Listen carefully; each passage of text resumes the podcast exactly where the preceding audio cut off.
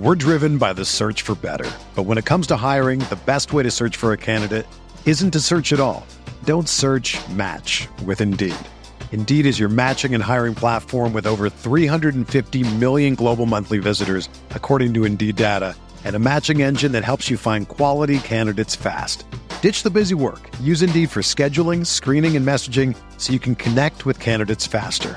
Leveraging over 140 million qualifications and preferences every day, Indeed's matching engine is constantly learning from your preferences. So the more you use Indeed, the better it gets. Join more than 3.5 million businesses worldwide that use Indeed to hire great talent fast. And listeners of this show will get a $75 sponsored job credit to get your jobs more visibility at Indeed.com/Blue Wire. Just go to Indeed.com/Blue Wire right now and support our show by saying that you heard about Indeed on this podcast. That's Indeed.com/Blue Wire. Terms and conditions apply. Need to hire? You need Indeed.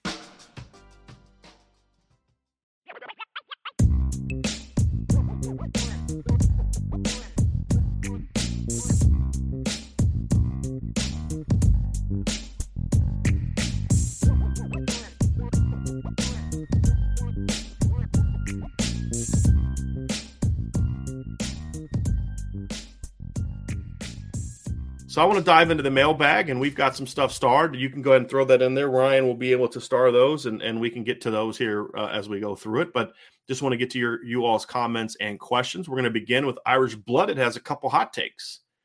He says, bold claim, the wide receivers will have more touchdowns this week than Michael Mayer will. Now, I guess I would be excited about that if you would tell me that you know that Michael Mayer is at least going to get one touchdown, because if he gets one and the receivers have more, then that's at least three passing touchdowns. I would say that's probably a good sign for Notre Dame, unless they happen to be, you know, garbage touchdowns late. But if that happens, that would be I think in a game that I expect to be competitive, I think that'd be a very good sign for Notre Dame.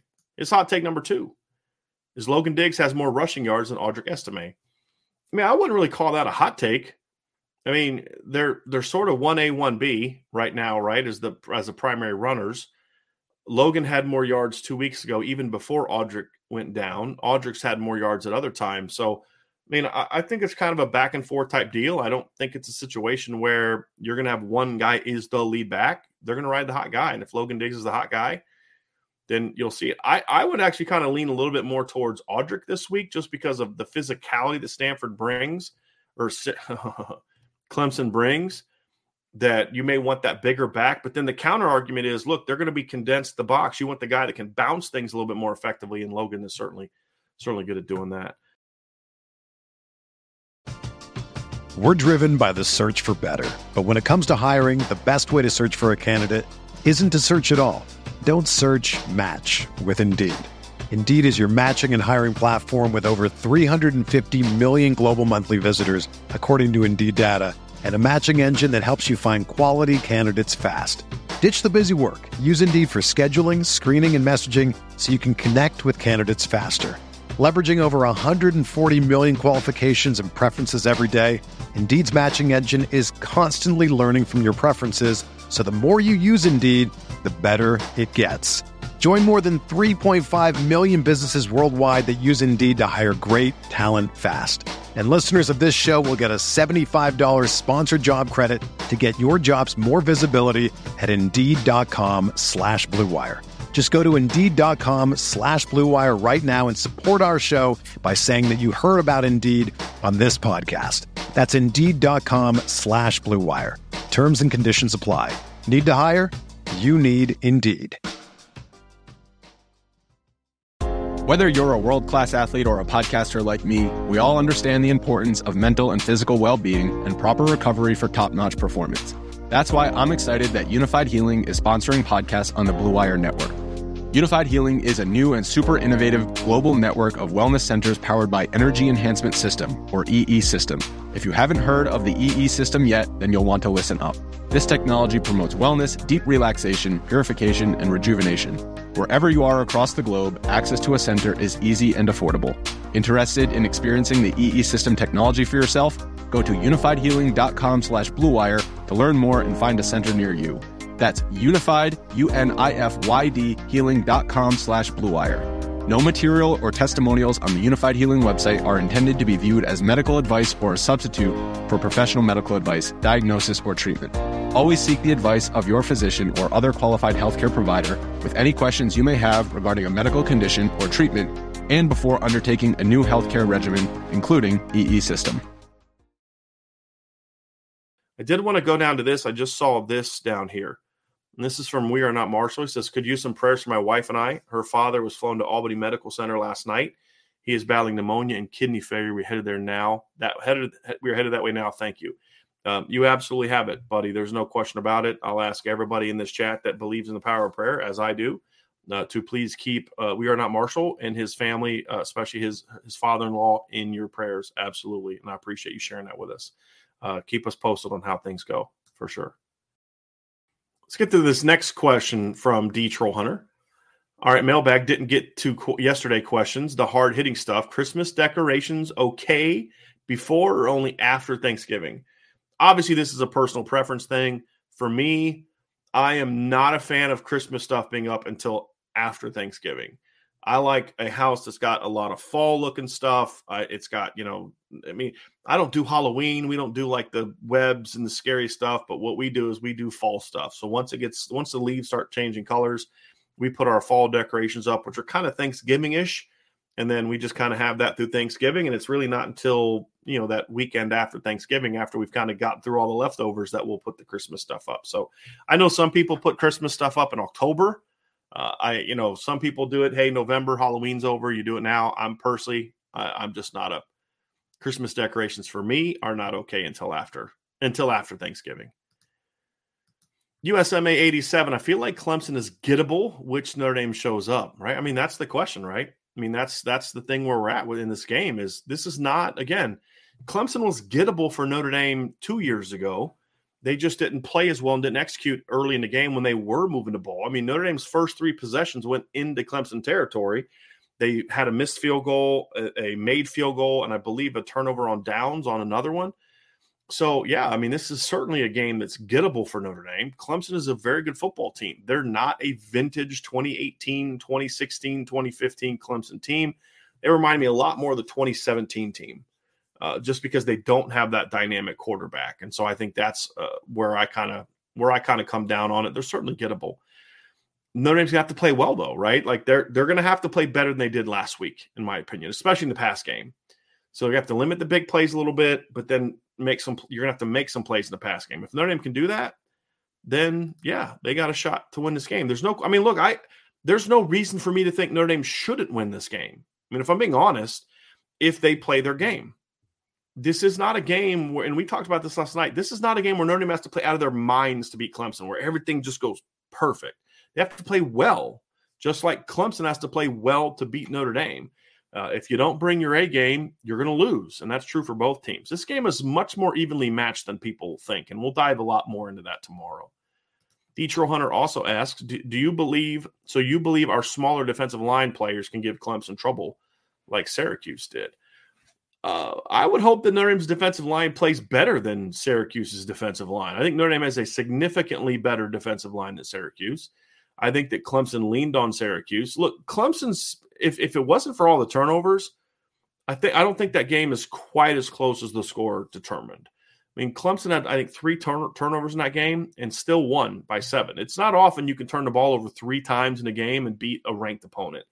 And that's what they did because they just leaned on that small Syracuse offensive line. Now, what I would say is it's more like what the Notre Dame defensive line did last week against Syracuse because we talked about Clemson's offensive line, right? I'm going to give you the size again. 6'2", 305, 6'5", 325, 6'4", 315, 6'5", 315, 6'6", 315 across the board. It's a big offensive line. Here's what Syracuse was last week. 6'5", 322, 6'6", 375, 6'4", 292, 6'6", 326, and 6'5", 335. So Syracuse had a much bigger offensive line than Clemson. I think Clemson's offensive line is a touch more athletic than Syracuse. Ryan, I'm not sure.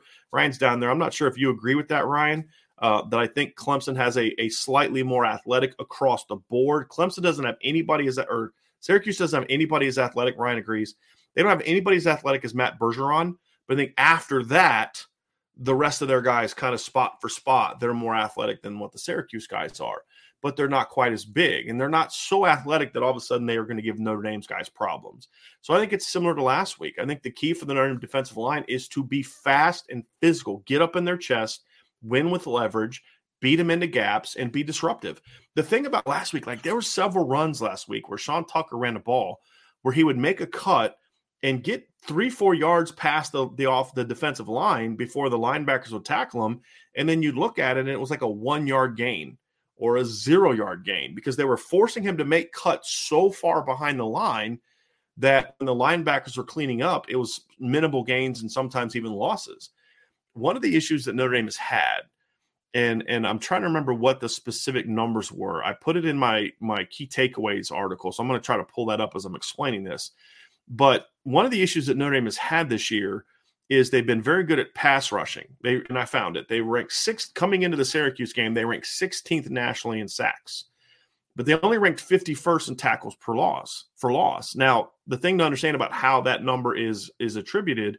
So tackles for loss include run stops behind the line of scrimmage, but also sacks. It's any play where you bring the team down. So you want to try to, and ideally you want to try to be similar in tackles for loss and sacks. And that hasn't been the case for Notre Dame in the last couple of years. And we've talked about this before. We talked about how last year, when you looked at Oklahoma State was a team that was ranked very high in tackles for loss, and they were a team that was ranked very high in sacks.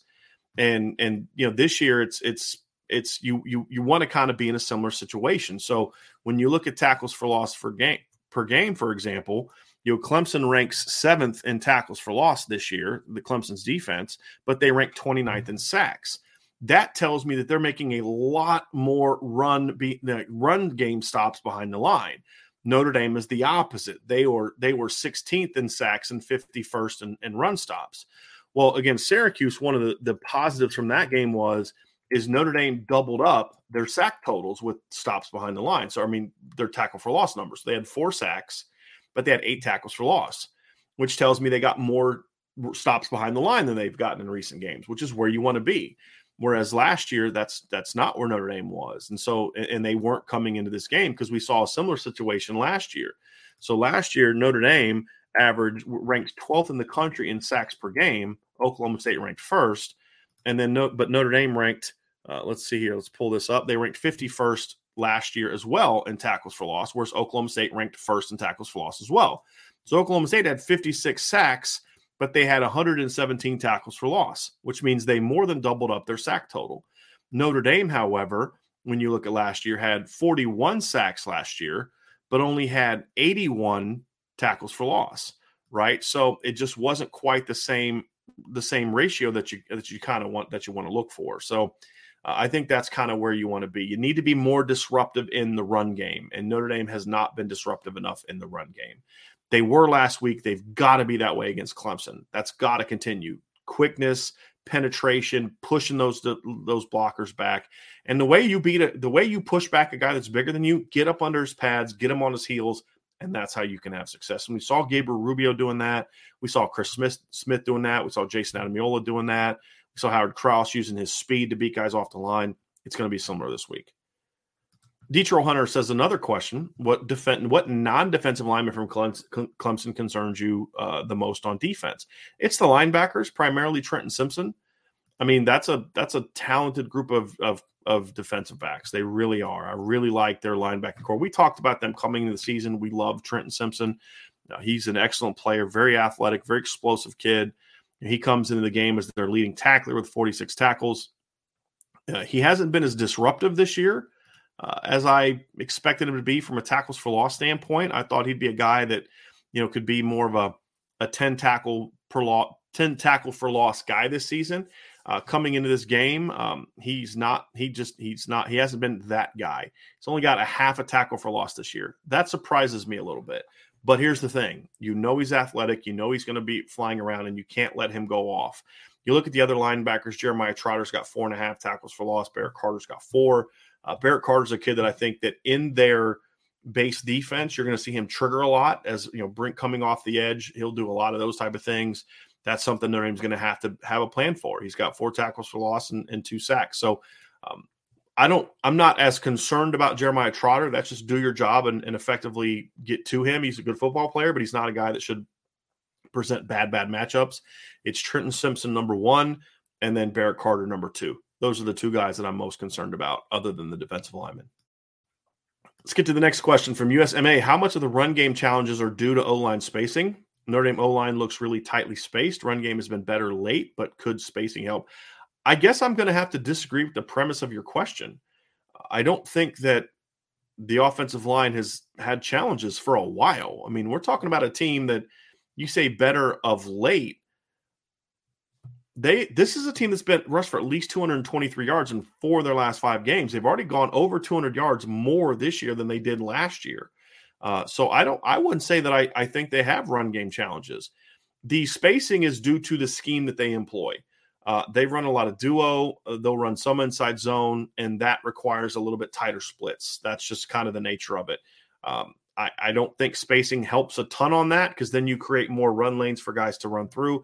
But that's also why Notre Dame does so much with their tight ends on the edge to try to, if you're going to have tighter splits, having that tight end on the edge sort of widens the edge of the line of scrimmage. It creates an additional gap that defenses have to plan for, and that helps protect a little bit of that. Now, I mean, you could say, hey, look, the spacing could be a little bit wider. I think it should be wider, but that's also because I think they should be running more inside zone. I think inside zone provides you to have a little bit more width between. You don't have ton of spacing on inside zone because you're working on combo blocks. And that's really kind of what it comes down to is you're working double teams. And the further you are, the harder it is for you to handle double teams. And so that's a big part of what Notre Dame does. They're a combo block team like crazy. And so the tighter the splits, the easier it is to kind of have those type of blocks and make those type of blocks. Stephen Robert asks, how does the O-line stack up against the middle of Clemson's defense? We'll talk a little bit more about this tomorrow, Robert. But that's going to be the battle, right? I think the tackles can I won't say win the battle, but at least hold their own against the really talented Syracuse ends. It's going to be, can the inside guys handle it? And obviously Jarrett Patterson, you expect it to play well, but can Zeke Correll play well against Tyler Davis? And when he's matched up against Brian Bercek, can he handle that? Can Josh Lugg have a game against these teams? Look, Zeke and Josh, to me, played really well last week against Syracuse. And as I really liked how they played. I thought it was the best game that Josh Lugg's played all year. It was one of Zeke Correll's better games of the season, and Zeke's played really well the last month of the season. So if they continue playing like they can, then they can hold their own. And I think that's going to be a big key. I don't see Notre Dame just dominating Clemson's defensive line. I don't think that's going to happen. I don't think they're going to do to Clemson what they did to UNLV and to Syracuse. Those are different animals. Those completely different animals, undersized teams that you couldn't really push around. So ultimately, this game's going to come down to Notre Dame's going to have to make some plays on the perimeter. They're not going to be able to come into this game and just line up and bully Clemson the way that they did other teams. They're going to have some scheme stuff to keep Clemson honest. They're going to have to throw the football down the field.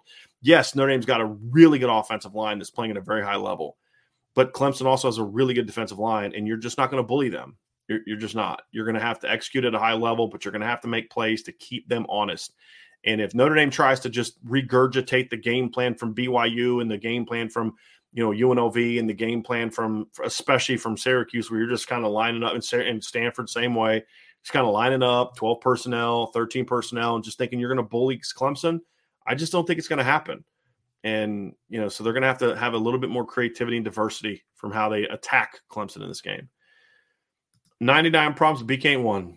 Do we think that Ole Miss can beat Alabama? Can they beat Alabama? Of course. Will they beat Alabama? Only if their defense plays a lot better. This is not a typical Ole Miss team. They're not as explosive in the pass game as they've been. They're a team that's really good at running the football. They got a very young quarterback, and they're protecting him to a degree. They went from having a guy that was a multi-year starter last year in Matt Corral, who I didn't even think played necessarily great last year, to now Jackson Dart. Jackson's been a solid player, but he turns the ball over a little too much. He is a big play guy down the field, but they don't use him as much. They've been a team that really dominates with the ground game. They're averaging 267.2 yards per game. Freshman Quinshawn Judkins, who Notre Dame offered last year, He's already over 1,000 yards with 13 touchdowns. Zach Evans is at 680 yards with 7 touchdowns. And then Jackson Dart has 473 yards. So they're a team that likes to run the ball. They can be a big play team on the perimeter. I thought they did a nice job of battling back against A&M this past weekend. A&M jumped on them 14-7, and then Ole Miss outplayed them the rest of the game. But the problem is their defense is just not good. The reason their defense looked better last week is because, I mean, just their offense, the A&M offense is just awful at this point in time. So I don't think that was necessarily an improvement. And it's, look, this is the reason why that I predicted LSU to beat Ole Miss, because I had no faith that Ole Miss's defense was going to be able to stop a decent offense, and that's exactly what happened. You know, they gave up 45 points to LSU, 34 to Auburn, 28 to Vanderbilt, and they got ripped up by A.J. Swan. They gave up 27 to Tulsa, gave up 262 rushing yards to Tulsa, 301 to Auburn, 252 to LSU. They kept that A&M in check because A&M started a freshman quarterback and just isn't a very good offense. Bama will be a much better offense. They will be a much better test for Ole Miss, so they will have to play a lot better. But, of course, they get a bye week to prepare for that, because Alabama plays LSU this weekend while Ole Miss is going to be home resting up and trying to put together a game plan. Milton Fan 15, what is the best way to utilize Drew Pine? What are the things he should be asked to do? If utilized correctly, what is he capable of? Well, look, if he's used correctly, I think he's capable of being the guy that we saw against North Carolina and BYU. You know, a guy that can really hurt you in the short to intermediate game, that occasionally, if given a one-on-one outside, can hurt you. I think, number one thing Drew's going to have to get better at is Drew's got to learn to put a little bit more touch on his downfield throws. You know, he did a great job of that on the second pass to Tobias Merriweather for a touchdown. He did a great job of that on the touchdown to the big play to Jayden Thomas against UNLV. But far too often, he puts that ball up. I mean, it'll get trajectory, but it gets up there with weight. Too much speed because he's trying to muscle it up, gets up there way too fast, gets down too fast. They've missed probably 3 or 4 potential shots at big plays just because he's getting the ball up too quick. Even the seam to Matt Salerno, if he just kind of gets that ball out there a little bit, lets Salerno run underneath it, he might have had a shot at it. If he throws the ball earlier to Tobias and just puts it out over top and lets Tobias go get it, that's a touchdown. So that's something he's going to have to do better. And you're going to have to take some shots. I mean, that's the reality. You're going to have to take some shots against Clemson. You're going to have to attack down the field, let him take one-on-ones. And it's not a read. It's Drew. When we get cover one with press corners and you've got Deion or Tobias or Lindsay or, you know, somebody like that on the field, we've got to take that shot, especially with the big guys. We've got to take that shot. That's certainly one step. Step two is you've got to do more with the RPO game. Now, one thing that's going to help that is you're going to have to widen the splits out a little bit. You're going to have to do some things where it's not always perimeter RPOs, but, you know, some stuff that kind of like we saw, like we broke down from Clemson. The play action game is also going to have to be better. I want to see them move the pocket. As we've seen, Drew throws pretty well on the run. He had a really nice ball running to his, moving to his left against Syracuse where they jumped the tight end. So he kind of throws flips his hips, gets the ball back to Deion Colzie on a really nice throw for a big play. So I thought he did a really nice job there. I think doing things where he's not always sitting right in the pocket. It is much easier for a defense to go after a quarterback when you know where he's always going to be. And they'll do the occasional bootleg, but I really think they need to move the pocket more. I think what those things do also, it limits your read. You've got a 1-2 run read. I think there needs to be more play action stuff where Drew doesn't have to think about where he's going with the ball. You know where you're going with the football. When you're in your 12 and 13 personnel, you can absolutely manipulate Clemson into getting into single high coverage, which means you can absolutely manipulate yourself into some one-on-ones down the field. Don't let Drew read it. Just say, dude, when we get in this look, I'm going to make this call. And when I make that call, you're throwing it here. Have Michael Mayer come right off the ball and run right at that middle safety. Just Mayer run right at that dude. That's going to keep that safety on Mayer. And then you just, Drew, hit the top of your drop and then just let it go. Just throw it as far as you can throw it. Let those kids run underneath it. And I think those are things you need to do. But, you know, and the final thing for me, if the running backs are not a bigger part of the pass game this week, I'm going to lose it. I'm just going to absolutely lose it, because that is when Drew was comfortable, when you had different things out of your 21 personnel. You know, 21 personnel needs to be an absolute big part of what they do this weekend. And using Chris Tyree more in the screen game. We have a question down here from Jay Henry that kind of goes along with this question from Milton fan. How would you use Chris Tyree in this game? Clemson's athleticism has athleticism to stay with him. Yeah, sure, but they're going to have to focus on him if you use him correctly. You haven't had to worry about using athleticism to stop him because he's been right up the middle. You know, you saw the one time they got him on the perimeter last week was on a swing route. He catches it and runs for 10 yards on a second and long and gets him into a third and short situation. So do more stuff like that. Run him on perimeter stuff with the swings, with wheels, different things like that, where then with Clemson running with him, send him on a swing, Barrett Carter maybe goes flying out with him, and then you just throw a little dip screen right behind it, little slip screen right behind it to your running back. Do things where you then use him, to get outside the Clemson linebackers move to him, and then you do some inside run stuff, or have him motion across. Let's say you go 22 personnel, put him out to the two tight end side, have him go motion across real fast, and then you can run sweep away. Or if they overplay the two tight end side, then you can run him on, go in motion, throw him a bubble screen, throw him a jet sweep. There's a lot of stuff they can do if they just want to be creative with it. The reality is Tommy Rees has not made Chris Tyree a priority, Jay, and that's the problem. And this is a game where he has to be a priority, because it's not that even that he is going to make a ton of plays, but if he can make some plays, and this is a kid that ran for 20-yard touchdown the only time he's ever touched the ball against Clemson. He ran for a 20-plus yard touchdown against their first-team defense.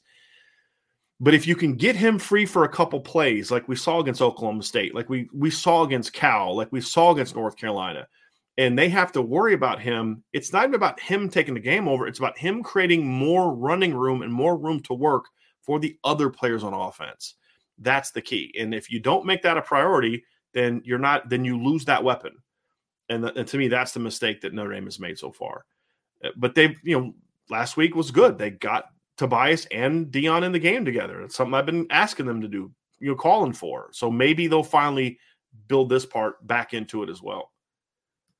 D-Rock Irish says, in my opinion, Shipley is the X factor. He beats you with his hard running and catching pass out of the backfield. He camouflages Clemson's offensive flaws. Travis Etienne did that too. We need to put a spy on Shipley. I'm not putting a spy on Shipley. I'm not, because then they're smart coaches. They're going to see that, and then they're going to utilize it. All you have to do is be disciplined.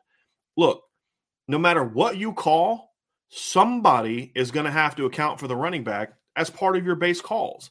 You don't need to spy someone, because if I'm an offensive coordinator and I know you're spying him with this guy, then I'm going to use that to my advantage. I'm going to move him. I'm going to send him on routes where I'm trying to free somebody else up. Make your calls and execute your calls. There's not a single call that Notre Dame is going to run this week where the running back is not accounted for by somebody. You just have to be prepared for it. And Will Shipley's a heck of a player. Is he any better than Sean Tucker? Ryan, do you think Will Shipley right now is a better player than Ryan Tucker? I don't. And they kept him in check. Why? Because they dominated the point of attack, and they were disciplined with how they defended him in the pass game. Wherever the coverage was, if he comes into your zone, you got to see it and you got to attack it. Notre Dame twice last week ran with Isaiah Foskey. Ryan looks at me, and because Ryan and I were at the game, he's like, dude, Isaiah Foskey just ran with Sean Tucker on a wheel route. And then Syracuse saw that, and they said, hey, they're trying to put Foskey on Sean Tucker, and they went right back to it the next play, and Foskey ran with him again and was hip-to-hip with him again. Nick, you've got some athletic cats, right? And so I think that it's a thing where just be disciplined, right? When this defense is disciplined, they shut down Ohio State. They shut down North Carolina. They shut down every team they've played. They shut down Syracuse. They've literally shut down every team they've played. Look, they've already played two offenses that are significantly better than Clemson. They held them to 21 points, and then the other team had 14 points. Well, I'd say I'll give them 20 points. I think that Clemson had 20 points, or North Carolina had 20 points, because they scored a touchdown when it was 38-14. It was kind of still somewhat in doubt at that point in time. But they shut down North Carolina for most of that game. They shut down Ohio State for most of that game. This is not a better offense than either of those teams. But when they've gotten in trouble, like we saw against Syracuse, like we saw against Stanford, like we saw against Marshall, like we saw late against Ohio State, or early against Ohio State when they gave up a couple early big plays, is when you don't execute your call, that's when Notre Dame gets hurt. If you execute, when Notre Dame executes 11 on 11, Nobody's moved the ball on this year. Nobody. Not Ohio State, not North Carolina, nobody. It's about doing your job. And I thought Coach Freeman said that perfectly yesterday. It's about the goal for this team is everybody do your job every single play, and that's all you got to do. They don't need Isaiah Foskey to be Hercules on Saturday. They don't need Cam Hart to look like a first-round corner. Just do your job. Play your game and do your job. Clemson's going to make some plays. They will. But they're not going to make enough to beat you if everybody does your job on both sides of the ball, in my opinion. If you don't and you give up the mistakes and then you make the mental mistakes, D-Rock, then that's when Will Shipley hurts you. When your linebacker gets caught peeking in the backfield and then Will Shipley runs around him, it's not because you didn't have a spy on him. It's because the guy that was supposed to cover him did not do his job. If they do that, they'll be okay. They'll be able to keep Clemson down. This isn't a great Clemson offense. It's a good Clemson offense. That's going to be the key. But ultimately, you just got to pressure the quarterback. Don't let DJ get comfortable. And for all the panic about – I've had people say Notre Dame can't beat this team with the quarterback that they have. I want to be like, well, I get what you're saying, but have you seen Clemson's quarterback play this year? This is not a team that's had great quarterback play. I mean – say what you want about Drew Pine, and he has not played well the last couple games. Drew Pine's got a passer rating of 143.7. He's averaging 7.2 yards per play, and he's completing 61.8% of his passes. DJ is only averaging 7.7 yards per attempt. He's got a passer rating of 148.7, and he's completing 63.8% of his passes. Cade Klubnik, when he's come in, he's completing sub 50% of his passes. He's only 9 of 19 on the season, 47.4%, 85 yards, 4.5 per attempt, and he's got a touchdown he threw against Georgia Tech. So their quarterback play hasn't lit the world on fire either. And so to me, it's which team's quarterback can make the most plays is ultimately what this game is going to come down to. The element that Clemson has and Notre Dame does not, however, is DJ can make plays with his legs a little bit more frequently, although we've seen Drew Pine be able to do some of that a little bit as well. I think that's been an underrated aspect of what he's done this year so far. Irish Blooded with another question. If they are going to run a lot of RPO, can we send a copy of the tape to Tommy for him to see what RPO looks like for later games? Believe me, Irish Blooded, I love the comment, by the way. But Tommy Rees sees teams run RPOs every week because when you prepare for the other team's defense, you're watching what the offense does. And almost everyone in college football runs RPOs. So, yes, I hope that he sees them. I hope he sees them. Milton Fan 15. Anyone know any Deion? Why Deion Colzie just started getting real reps? I believe that was. I'm not going to guess on that one. I just know that they had been working on. It's very similar to the Tobias situation. He was injured. I'd say injured. He was limited in fall camp because of injuries. He did miss a couple weeks in fall camp. They had worked him back. He was healthy. He was getting reps, and they would use reps during the week, and he would get reps and with the first team offense, and they'd have packages for him like they had for Tobias. And they get to Saturday, and just wouldn't use them. So he was finally just using what you have. Well, using what you're practicing. You know, you spend the time on these packages, then use them. And I think that's really what it boiled down to. And I was glad to see him finally play. He played a little bit against UNLV, but it was good to see him play because he's a weapon. He's a good football player. And you start using him more than it takes the pressure off of Lorenzo Styles and Tobias Merriweather and those other players. And it makes them a better football team. Jay Henry asks, will Myles Murphy line up against Fisher or Alt, or do they move him around? He'll play both sides, is what I've noticed. I believe they go strong and weak. I actually have to dive into that a little bit more here, but I believe that they play him strong and weak. So I'll have to ask that one. You know, they may play right or left. I'll have to look into that a little bit more. The cut-ups that I have is he's always playing right. So actually, Ryan just stepped out. I'll ask him. Hey, Ryan, quick question for you. Did Clemson go right and left with their ends, or do they go strong and weak? They go right, left. So I think, yeah. So Ryan said they go right, left. Now that I think about it, yes. So Murphy will be lined up against Joe Alt most of the game, based on that look. So that's going to make for a really interesting matchup. That's for sure. Very interesting matchup. Very good question, Jay. Now that puts Blake Fisher on the smaller, quicker guys, which is going to also make for an interesting matchup. We are happily independent. Why don't we do the 3-1 lineup, put Mayer at the bottom, then Braden and Jayden and one on top to be Tobias. They actually do that. They do that. They lined up that way against UNLV. They lined up that way against Syracuse. They're just not throwing Mayer the ball in the backside. I don't know why. If I get Mayer backside, there's been several times this year in the red zone also where I've said, just throw a fade to Mayer. I mean, it's a one-on-one. Just give him a chance to go make a play, and they just refuse to do it. I don't understand why. It's a little puzzling. There's no question. Beefeater with a question. How come Jayden Thomas is not listed on the depth chart as a tight end? Greg McElroy seems to think he was a tight end. That's because Greg McElroy apparently doesn't do his homework. And as I would say again, even if you count Jayden Thomas as a tight end, he still got that personnel call wrong because you had two running backs in the game. You can't have 14 personnel if you have two running backs in a game. But it's an Alabama grad for you. Beefeater also asks, is a hot dog a sandwich? If not, what is it? Also, do you consider Die Hard a Christmas movie? Yes, a hot dog is a sandwich. It has meat and it has a bun, so it is a sandwich for me. That is, there are types of sandwiches you can have that don't have meat in it, obviously. But if you have meat and you have a bun, I believe that's a sandwich. So, yes, I do believe that's a sandwich. Is Die Hard a Christmas movie? Yeah. I mean, he's got ho, ho, ho on the tape that he uses at the end to pull it out. The whole thing is built around a Christmas party. Yes, it's at Christmas. Yes, it is a Christmas party. Ryan is shaking his head, or a Christmas movie. Ryan is shaking his head. No, it is definitely a Christmas movie. Of course it's a Christmas movie. It's an action Christmas movie. It's not your typical Christmas movie, but it is. Jay Montalbano, Brian, what is your biggest fear about the Clemson game? It's here's my biggest fear, that Notre Dame looks at the Syracuse game and says, we're going to do that same thing again against Clemson. We're going to go 12 and 13 personnel, and we're just going to run it right up the A-gaps the whole game and win. If they do that's my biggest fear. I don't think they can win the game that way, unless the defense just makes some crazy plays. Jim Halloran says, can Notre Dame score with Clemson? Yeah, they can. Look, I'm going to keep telling y'all, this is not a great Clemson team.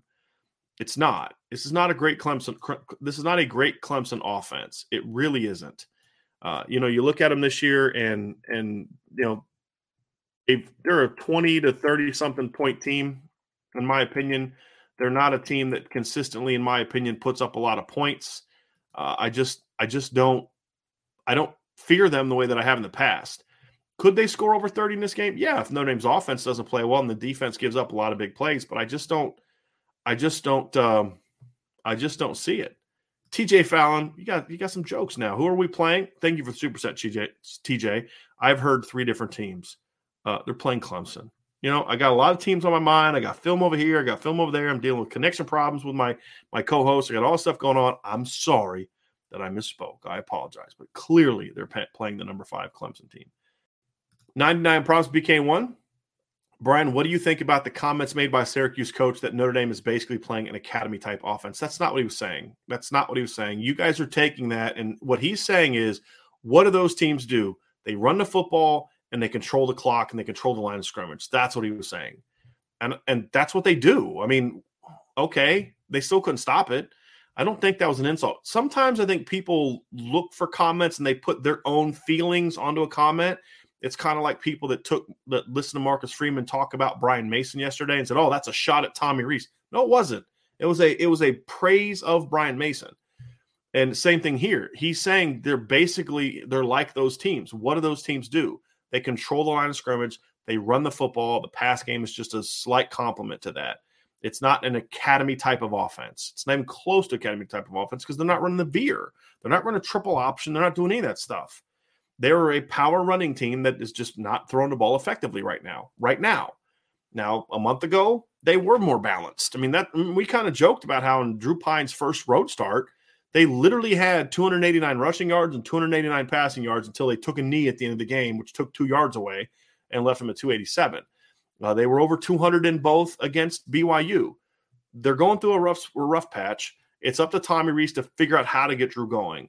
But he wasn't saying they run an academy type of offense. He was comparing them to what those teams do, which are heavy ball control, power running teams or running teams. And that's what Notre Dame was doing against them. So I don't think it was an insult. And I don't think he was saying it the way that you're taking it, in my opinion. Okay, let's go here. Archer says, if Ohio State doesn't hang up 60 plus this weekend, Is it a failure? Iowa put 30 points and 400 yards on Northwestern last week. Look, let me tell you something. That is one of the worst teams in college football right now, Northwestern. They're really bad. But, you know, 60-plus, that's a lot of points. There's two things I look at. I think, number one, Northwestern is kind of – say they kind of quit. You know, they gave up 42. I don't say they quit, but like there's no confidence on the side of the ball. They gave up 42 points to Wisconsin. They gave up 31 to Maryland and 33 to Iowa. You know, can Ohio State score 60? Sure, but I don't know if Ohio State's really good on offense, but they're not the insane juggernaut that they've been in the past. I mean, you take the Toledo game out. I mean, they're consistently 40-50, 40-50, 40-50 against everybody at Notre Dame. You know, I think that's probably more consistent. I don't think Ryan Day has any interest in necessarily running up the score on Northwestern, although I would because I don't like Pat Fitzgerald. But, you know, I don't know. I don't know if he'll want to do that. I mean, are they capable of it? Sure. But he doesn't strike me as the kind of guy that's this year with this offense. I think if they get that kind of lead, they'll just kind of run it at Northwestern. So is it a failure? No. If you score over 40 points and win by over 30, that's not a failure. It's a good win. If I'm Ohio State with what I got coming up too, I'm sorry. I got Maryland on the road. That's not going to be a cakewalk game. Maryland's a quality football team this year. They're 6-2 right now. They gave Michigan a game, in my opinion, you know, and battled in their other loss as well. So that's no cakewalk game on the road. And then that's right before Michigan. You're coming off of a hard-fought game against Penn State. Now, Iowa wasn't a hard-fought game from the standpoint it was never close, but Iowa is a physical defense. If I'm Ohio State and I'm up 35-7 in the third quarter, I'm pulling my starters and letting my young kids get some work. And, you know, you'll still score on them, but I think that probably stopped you from getting to 60. At least that's what I would do. And let your guys rest for this last three-game stretch because Northwestern stinks. I think they're going to go 111. I really do. And here's the thing. If Scott Frost wasn't an idiot and didn't kick that onside kick at the beginning of that game, they might go 0-12 because Northwestern had just gone up 20, or Nebraska had just gone up 28-17 on Northwestern, and then he does that dumb onside kick. Nebraska or Northwestern recovers it and goes downfield and scores, and then the game just completely changed there. But honestly, I think that they would probably go 0-12, and they're bad. They're really bad, and I enjoy it because I'm not a big. I don't care much for Pat Fitzgerald. TJ Fallon with another super chat. Who is a first-round draft pick, Alt or Fisher? TJ, I don't think it's an either-or. I think it's a both-and.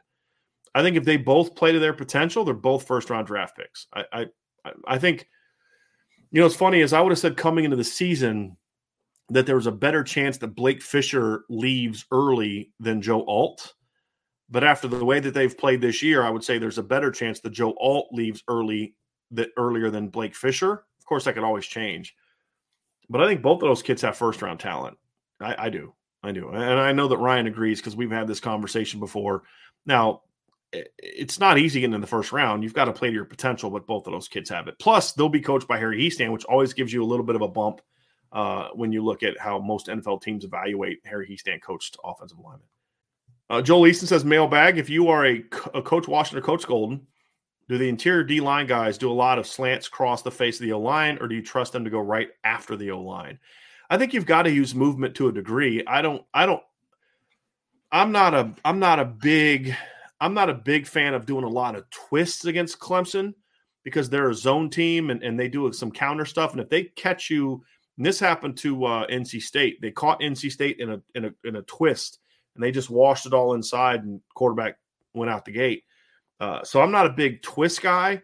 I'm more of a slant slam guy, you know, so slanting your line hard, letting them shoot gaps, letting them get a vertical slant. See, that's the thing for me is do you just slant because you're trying to go for width and free up linebackers? Or are you trying to slant and try to get a vertical push and then slam it with a linebacker? That's what I like against this Clemson team, you know, is more of that. Now, the danger is if you're doing a lot of that where you're slamming your linebacker, then your safeties have to run fit off of that. And that's where that play I drew up earlier can be dangerous because then they pull that thing and throw it behind you. So you're going to have to be very disciplined on that as well. So we'll have to see how that plays out. But I would slant some, But I think penetration is the key, getting in their pads. What I'm not doing is just coming off and just doing what they did early in the year, which is kind of come off, run right in the middle of a guy, just kind of gap contain. I don't want to see that. I want to see penetration. I want to see getting upfield and forcing the running back to make early cuts. The further behind the line, I've said this before, you all know this, the further behind the line that you can make a running back make his cut, the less likely he's going to be able to have a big play. That's just the reality. There'll be some exceptions like Sean Tucker making that early cut and then just taking that outside zone all the way at the backside. That's not going to happen a lot. You know, that's a rare thing. That was just a great read by that running back, and you just got to do a little bit better job of containing it. But they didn't do it. That didn't work the rest of the game. What Notre Dame did against Syracuse is they just outran them to the into the backfield, and there was nothing Syracuse could do about it. Robert Bischoff says, if we pull off the upset, do we finally get back in the top 25? You know, Robert, we talked about this a little bit last night. I won't be completely stunned if Notre Dame is in the top 25 tonight of the college football playoff rankings. I broke that down last night. But if they beat Clemson, there's no question they're going to be back in the top 25. They'll most likely have 3 wins over top 25 teams by that point in time, assuming Syracuse wins this weekend at Pitt, which is not a given. But, yeah, I'd be shocked if they're not in the top 25. With a win over number 5 Clemson, and you'd be 6-3, there's no question. There's no question. There's no way they're not in the top 25. And the thing is, they were right outside the top 25 in the AP and the coaches polls. I think they were like 30th in the coaches or AP, and then like only a spot or two lower in the coaches poll. You beat Clemson, you definitely jump into the top 25. Plus, there's like several games where there's ranked teams playing each other. You know, so if LSU loses to Bama, that's their third loss. And then NC State and Wake Forest both play. Whoever loses that game will have a third loss, and they're already in the 20s. They would fall behind Notre Dame most likely if they beat Clemson, because then that would give Notre Dame 3 wins over the 3 best teams in the ACC.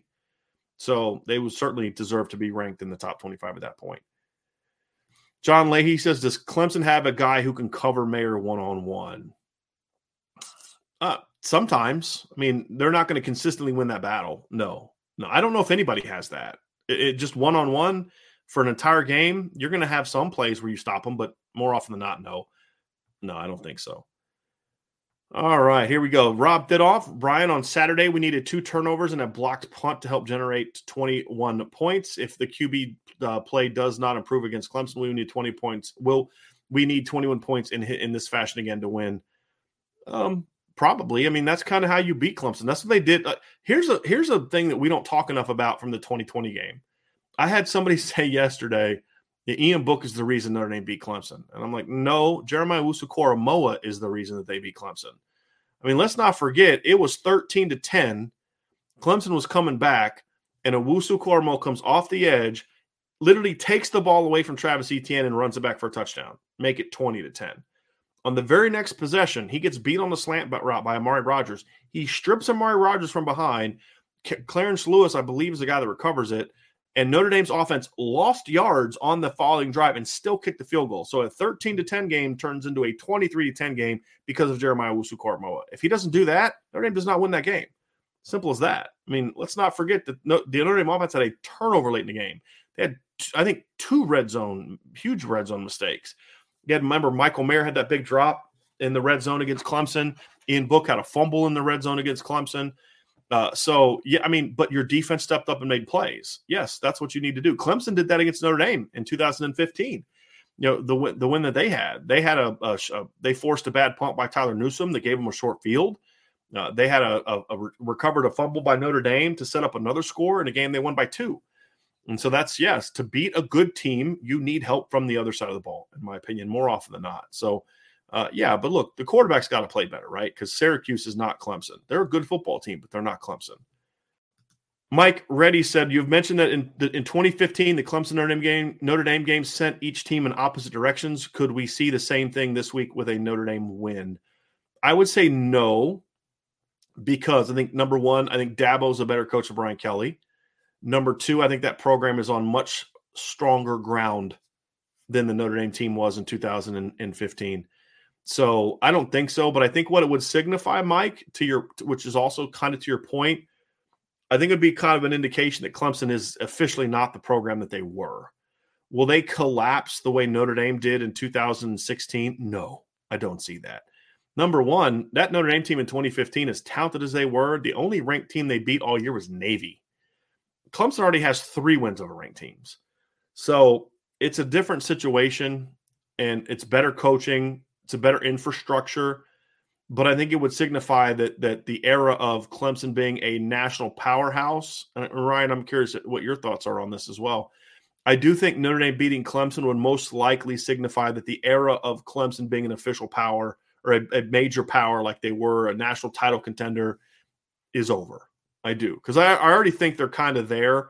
You know, with last year, they've been good this year, but not great. The ACC's gaining on them. I think if Notre Dame beats them, and it'd be the second time in 3 games that Notre Dame would have beat them, then I think that signifies. I mean, honestly, it would say that Notre Dame is the preeminent power in the ACC. I mean, let's not forget that the only team in the ACC that's really beaten Notre Dame in the last however many years is Clemson. That's it. I mean, they haven't lost to Florida State, right? I mean, I'm trying to think. I can't remember the last time Notre Dame lost to an ACC team that's not named Clemson. You know, they didn't lose to any ACC teams last year. They didn't lose to any ACC. The only ACC team they lost to in 2020 was Clemson. In 2019, they didn't lose to an ACC team. They lost to Michigan and Georgia. In 2018, the only game they lost, period, was to Clemson. 2017, Miami back in 2017. That's the last time Notre Dame lost an ACC team. Now, keep in mind, Notre Dame plays at least 5 ACC games a year. So, it would kind of mean that Notre Dame is the best team in the ACC without actually being in the ACC. But I do think it would signify that. I could be wrong. And I think a win over Notre Dame also, a win over Notre Dame for Clemson would sort of be that moment of, hey, you know, we may not be what we were with Trevor Lawrence, but we're back to being a team that you got to worry about, you know, in the postseason. I do think it would mean that. Derek Hart with a question.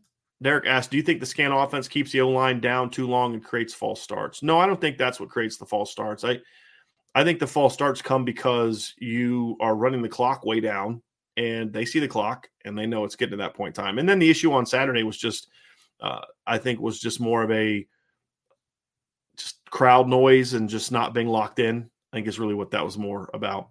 And I think they only had one. They had one false start, I believe, from an offensive lineman on Saturday. Another day is here, and you're ready for it. What to wear? Check. Breakfast, lunch, and dinner? Check. Planning for what's next and how to save for it? That's where Bank of America can help. For your financial to-dos, Bank of America has experts ready to help get you closer to your goals. Get started at one of our local financial centers or 24/7 in our mobile banking app. Find a location near you at bankofamerica.com/talktous. What would you like the power to do? Mobile banking requires downloading the app and is only available for select devices. Message and data rates may apply. Bank of America N.A., member FDIC. When you need mealtime inspiration, it's worth shopping Kroger, where you'll find over 30,000 mouthwatering choices that excite your inner foodie. And no matter what tasty choice you make, you'll enjoy our everyday low prices, plus extra ways to save, like digital coupons worth over $600 each week. You can also save up to $1 off per gallon at the pump with fuel points. More savings and more inspiring flavors make shopping Kroger worth it every time. Kroger, fresh for everyone. Fuel restrictions apply. All right, get some more of these questions. Dan Muller, do you think Notre Dame will take more one-on-one shots deep to try and keep the 8 out of the box? Cough, lots of Tobias. Tobias, Mayer, Deion Colzie, Braden Lindsay on some different concepts. Like I would do some play-action shots where I would almost run like a, you know, like I would take Mayer and just kind of run him like right down the field on like a 45-degree angle right past the safety, and then kind of motion Braden Lindsay down and then just have him run a climb underneath it, you know, things like that where, you know, off play action or different concepts. I think there's got to be some different shots. So one-on-ones, to your point, yeah, I think they need to. Do I think they will? I've given up trying to figure out what this Notre Dame offense is going to do schematically. I mean, it makes no sense. So when I tell you guys what needs to happen, it's not a prediction of what will happen. It's of what needs to happen. I have no clue what Tommy Rees is going to do at this point in time. None. John Leahy asked, Brian Mason has done a great job at Notre Dame. What would be the next step in his career, moving a position coach, or could he go straight to OC? I mean, he's coached defense in the past as well. Moving to a position coach would be a to me would be a downgrade for him. I mean, he's the coordinator of the special teams. I think if his next career path is being a head coach somewhere, I would imagine. So I don't think that it. I think the next step in his career is to continue being a great special teams coach. Corey D. Brian, in contrast with Kelly Ayer, do you think some of the young talented players, Colzie, Merriweather, Prince Collie, play significant minutes? I mean, they kind of already starting to get there. I mean, I still don't think the offense has played them enough. Defensively, we're seeing that, right? I mean, we're seeing, Prince Collie's a true sophomore that's playing a ton. Gabriel Rubio's a true sophomore that's playing a lot more football. Benjamin Morrison's a starter as a true freshman. Jaden Mickey plays a lot as a true freshman. So defensively, we're already seeing that. I think offensively, it's still an issue, to be honest with you, that they're not playing more of the freshmen. But, I mean, a lot of the guys that they're starting on offense are sophomores. I mean, both of their tackles are true sophomores. Their top two backs right now are true sophomores. Their leading wide receiver is a true sophomore. But that's more out of necessity. I mean, if you don't play a sophomore receiver, what else you got? I mean, if you don't play a freshman or a sophomore receiver, you don't have really anybody else. Beefeater asks, Brian, do you think DJ throws for another 439 yards like he did in 2020? No, I don't. Brett Lott, should DJ struggle? Does Klubnik create more problems for Notre Dame defensively? I don't think so. Not yet. He will next year when he's the starter next year, but not this year. No, he's a freshman. He's a 185-pound freshman. He'll make some plays, but Notre Dame will make some plays against him as well. So, I mean, if they've got to make that move, that's a great sign for Notre Dame. Great sign for Notre Dame. Irish Blooded asks, if you're scheming against Notre Dame, how often would you double cover or triple cover Michael Mayer? Since obviously you would never single cover him. You'd be surprised how many times teams are single covering him. It's like Ryan and I were asking at the game. It's like there was that long pass late in the first half, and it's like, why are you single covering Michael Mayer right now? And then guess what happens? Bam, 37-yard gain, right? I would double cover him constantly because the quarterback's still going to throw to him anyway. At least he has up to this point in time. Look, if I'm a defensive coach, it doesn't take a rocket scientist to say, make someone other than 87 beat you in the pass game. I mean, just it's not that complicated because Notre Dame allows it to not be complicated. A-Bent noted ND. Any chance we see Tommy call a draw on third down when the defense drops 8? I'd settle for an angle route out of the backfield at this point. Yeah, I mean, you mean like, I don't know, a draw or a mid-zone play like we saw from Syracuse last week that went for first down, or – draw on 3rd and 17 that goes for a first down. I think those things only work against the Notre Dame defense. Sure. I mean, if the look calls for it, I don't know if that's a great call against Clemson though, because they're still going to be in 4 down and their D linemen are pretty good at block destruction that they can get off that kind of play. Angle routes are good. I think screens are not bad at all against them. I think there's some shots. There's some seam holes you can find in the seams on 3rd and 8, the way that they cover. That also could work, and there's some downfield high-low concepts that could work against Clemson. They're not a great pass coverage defense, talent-wise or schematically. I think if the quarterback plays well, there's some stuff to be had there. There's no question. All right, I'm not sure if we're going to be able to get to all these questions, but I'm going to really try here. Milton Fan 15, Brian, let's see here. Brian, what are some good ways to use Mayer as a decoy to get open? I mean, do the stuff you're doing with him now. Just call routes behind it. We saw an example of it against a good example of it against Stanford, where they were at 12 personnel. They were kind of in a 3-by-1. Mayer was attached. Stanford was in a single high. They basically had Michael Mayer run right across the face of the safety, and that opened up a one-on-one post route to Tobias behind him. They tried to run that play again against Syracuse, and it was there, but there was the false start, and they never really went back to it, which is another puzzling thing is pass run game wise. Tommy Rees just runs the same thing over and over and over again. Pass game wise, they don't go back to stuff that was there enough, in my opinion. Like they ran a comeback early in the game and then didn't do it again until late, and it was a 3rd down late in the game.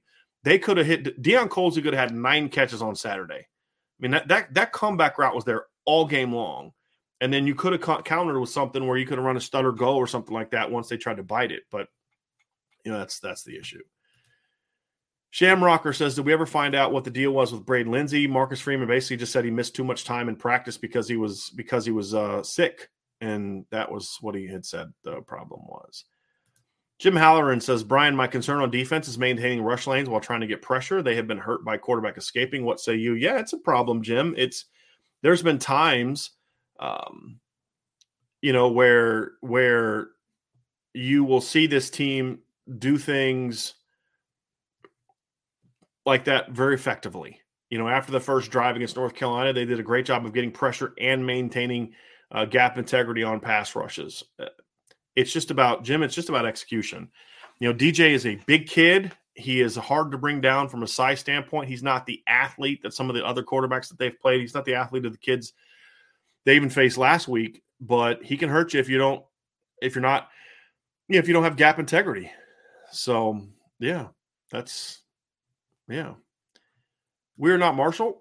Brian, in your as your business and platform grows, do you have an opportunity to use another stream service? I'd like to get there at some point. I've contemplated moving away from YouTube.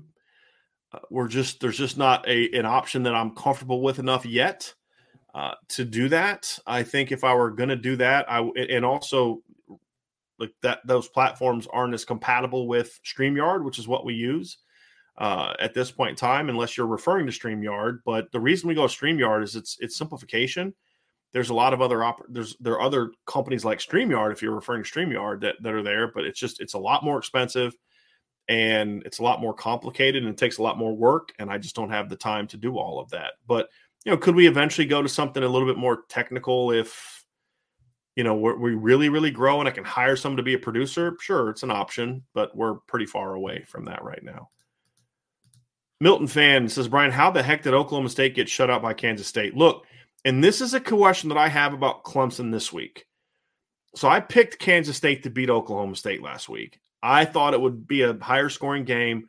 But one thing that I said in that game, and it's not to act like I predicted a shutout, I didn't. But there was one thing I said is the reason I went with Kansas State is because Oklahoma State had played good game after good game after good game after good game and had to exert a lot of energy into those games.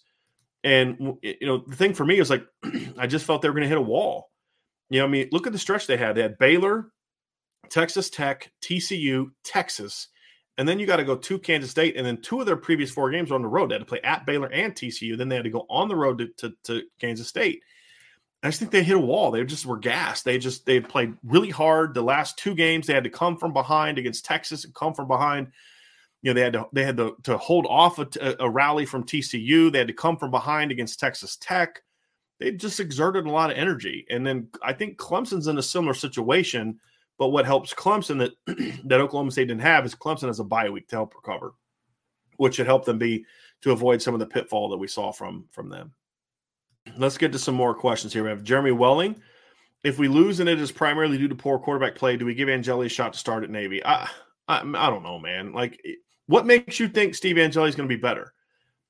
I mean, he's coached by the same person. So what makes you think Steve Angeli is going to be better, right? And here's the reality of it. If you go to Steve Angeli, you're going to lose Drew Pine. That's just the reality of it. And what if Steve gets hurt? What if Steve doesn't play well? You're going to go back to Drew Pine, who's got his confidence shook? I mean, I guess we'll address that if it comes. But at some point in time, can Drew Pine play bad enough to have to put Steve Angeli in the game? Yeah. But that doesn't mean that all of a sudden anything's going to change. I mean, yeah. I don't want to put Steve Angeli in that position. Right? I mean, that's just not something I feel comfortable putting him in. Ryan B says, how good is the O-line Clemson has? It's solid. I mean, it's big, it's long, it's solid. It's not great. It's a solid line. I think the right tackle is going to eventually be a really good run blocker. He's already their best run blocker, in my opinion. Jordan McFadden has never become the player I thought he could be after his first year in the rotation.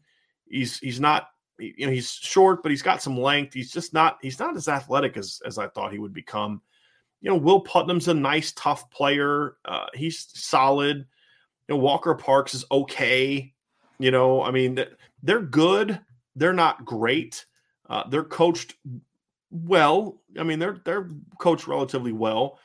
They're just not as physical as they should be, in my opinion. But, there's a couple guys that I think if Notre Dame is able to have a really good plan that I think they can go after. I think they got to go after the right tackle.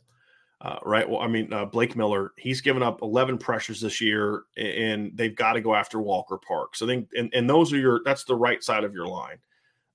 No, actually, hold on a second. Now, hold on. Let me think about this. I think that Walker Parks, I think is, yeah, that's the right side of your line. Those guys have given up 25 pressures this year, just those two, compared to Notre Dame, whose entire team has given up 35 pressures this year. So I think that's the side you do things with. I think Clemson actually does a decent job of technically handling twists and stunts. They pass that stuff off real well, but that's when they get in trouble, is when you do things like, for me, what I would do if I was Notre Dame is not so much twist and stunt, but like I said, slant and slam. And so you have your defensive linemen slanting, which causes them to turn and then bring your speedy linebackers that way, because they do a good job technically of picking those up, but they're not super fluid guys, and speed can beat them on the outside. So that's something I would like to see. Potatoes O'Brien, they will not be able to move this D line. Average that about 295, far different from the Qs. I think that you're going too far in the opposite direction. Look, they moved BYU, and BYU is really big. This is a better defensive line. Do I think Notre Dame can just line up and run the same offense they did last week? No. Do I think if Notre Dame has the proper game plan and uses formations correctly and they play well, that they can win the battles up front? Yes, I do. I'm not necessarily predicting it, but it's certainly possible. I don't think you're giving the Notre Dame offensive linemen a lot of credit. They average 295, but they only have two guys in the defensive line starting lineup that weigh more than 295. I don't like those average things, because if you got two 300-pounders up the middle and your two ends are 255, which at times it will be, you don't have 295 across the board. You have 295 in the middle, and then you got 255 on the edge. So, but it's not always about just moving them. It's about creating run lanes. It's about getting pins. It's about, pinning the guy inside and getting guys around on the counters and open up run lanes that way. But I think they can. It's just they're not going to be able to do it snap after snap after snap like they did last week. Corey D asked, Brian, in your opinion, in my opinion, Justin A. and Riley Mills have underperformed. Do you agree? Not even close. I don't agree with that at all, especially Riley Mills. If you're not happy with what Riley Mills has done, I don't know what you were expecting. I have no idea. I thought he was really good last week. He was one of their best defensive linemen against Stanford. He had a huge sack, played really well against North Carolina. Thought he was good against BYU. I really don't get it. I don't understand what Notre Dame fans are, because you're not the only person that's said this. I've had other people, talk about, Riley Mills hasn't played well. I don't know if you're obsessed with stacks and that's all you look at. I really don't have a clue what you're looking for. I think Riley Mills has been a pretty good football player this year. I really do. Has he been a star? No, he hasn't been a star. He's been a good football player. So I really don't know what it is. I think Kid's been a pretty good football player this year. If you look, and I'll say this, Ryan and I have talked about this. NFL teams are very intrigued by what they see from Riley Mills, but I really don't understand it. I watch this kid play every week and I'm like, hey, he played a pretty good football game. And I mean, if you're someone who cares about Pro Football Focus's data, data numbers, and I don't like them from a grade standpoint, so I don't really care that he's their fourth highest ranked guy there. But I mean, he's tied for second on the team in pressures, and according to Pro Football Focus, he's second on the team in sacks. Again, the one thing I think they're good at is data collection, right? I think they do a pretty good job there, and Riley's there. Justin, just like from a normal NCAA statistics, has five sacks. Or actually, no, I'm sorry. Riley is tied with second with Jason with 2.5 sacks. Justin has 2 sacks, so he's not far off of his pace last year. I think he's made some key plays at different times. So, no, I mean, his sack numbers aren't what they were last year, but he's playing well. I don't know what people are looking for. I really don't. The defensive line has played pretty well this year. I honestly couldn't tell you, Corey, what the disconnect is. I really don't know what that is, but I think Riley Mills has been a pretty good football player this year. I really do. So, and Notre Dame's only 2 sacks off of their pace from last year. If you look at their numbers, I mean, last year was the most sacks they had in the season in several decades, and they're on pace right now for 39, and that would still be the. I mean, if they end up with what they're on pace for now, that's still more sacks than any team, any defense that they've had in 20 years, except for last year's defense. So I think Riley's been good this year. It's been, again, it's been star. No, it's been pretty good. Yeah. Milton Fan 15. Brian, who from your staff would be the most fun to watch lined up head to head with Joe Alt and Blake Fisher? Who would you put up? Who would put up the best fight? Probably Ryan. I mean, Sean and I are. We're pretty old dudes, man. We're both in our 40s. You know, Ryan is still young. He was a defensive player. All of us would get destroyed, right? I mean, that's just a fact. But I would probably go with Ryan on that one just because he's young. But I don't know. Maybe I can, like, you know, go hire some former Notre Dame player to line up against that. If you guys could see what Ryan's doing down in the down there, you'd be laughing right now. Nolan Sanchez, can the corners make good coverage sacks when the D-line can't get home? And can the O-line get a push? That's what I'm looking for. Yes and yes. Can they? Yes. Will they? I don't know. I'm not a psychic. As I've said before, if I knew exactly what was going to happen, I would be a lot richer than I am now, and I would probably be doing some different things with my time. I would be still doing this, but I would be doing other things. I'd hire more people, all that kind of stuff. Can they? Yes. Will they? I don't know. Andrew Rhodes, do you think that next season Notre Dame should hire a quarterbacks coach and have Tommy focus on being an OC if he is with the team next season? I mean, Tommy Rees isn't going to want to give up coaching quarterbacks. And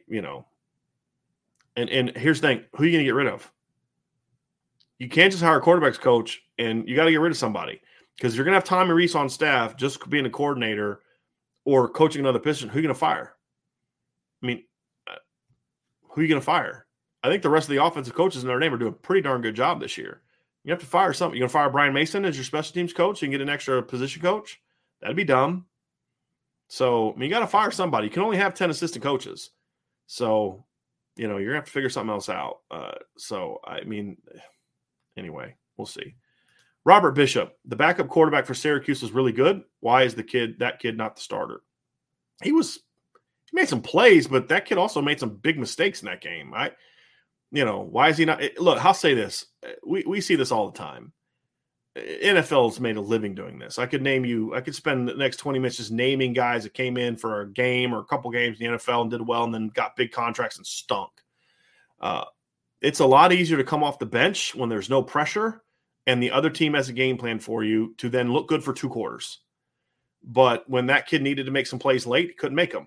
He had some missed opportunities. I mean, he should have thrown another pick. Brandon Joseph baited him into that goal route, picked him off, and that should have been his second interception of the game. Garrett Schrader is also really banged up. So Garrett Schrader's their starting quarterback, and if healthy, he should be their starting quarterback. Does that kid have a chance to be a good player down the road? Sure. But Garrett Schrader was having a pretty good year coming into that game. So, clearly that kid, I mean, he's a young kid. He's, I think, first year in the system. He was at Florida last year, and he's going to need time to develop. Yakov22, I enjoy your analysis. Thank you. Is that a question? Are you questioning if you enjoy our analysis?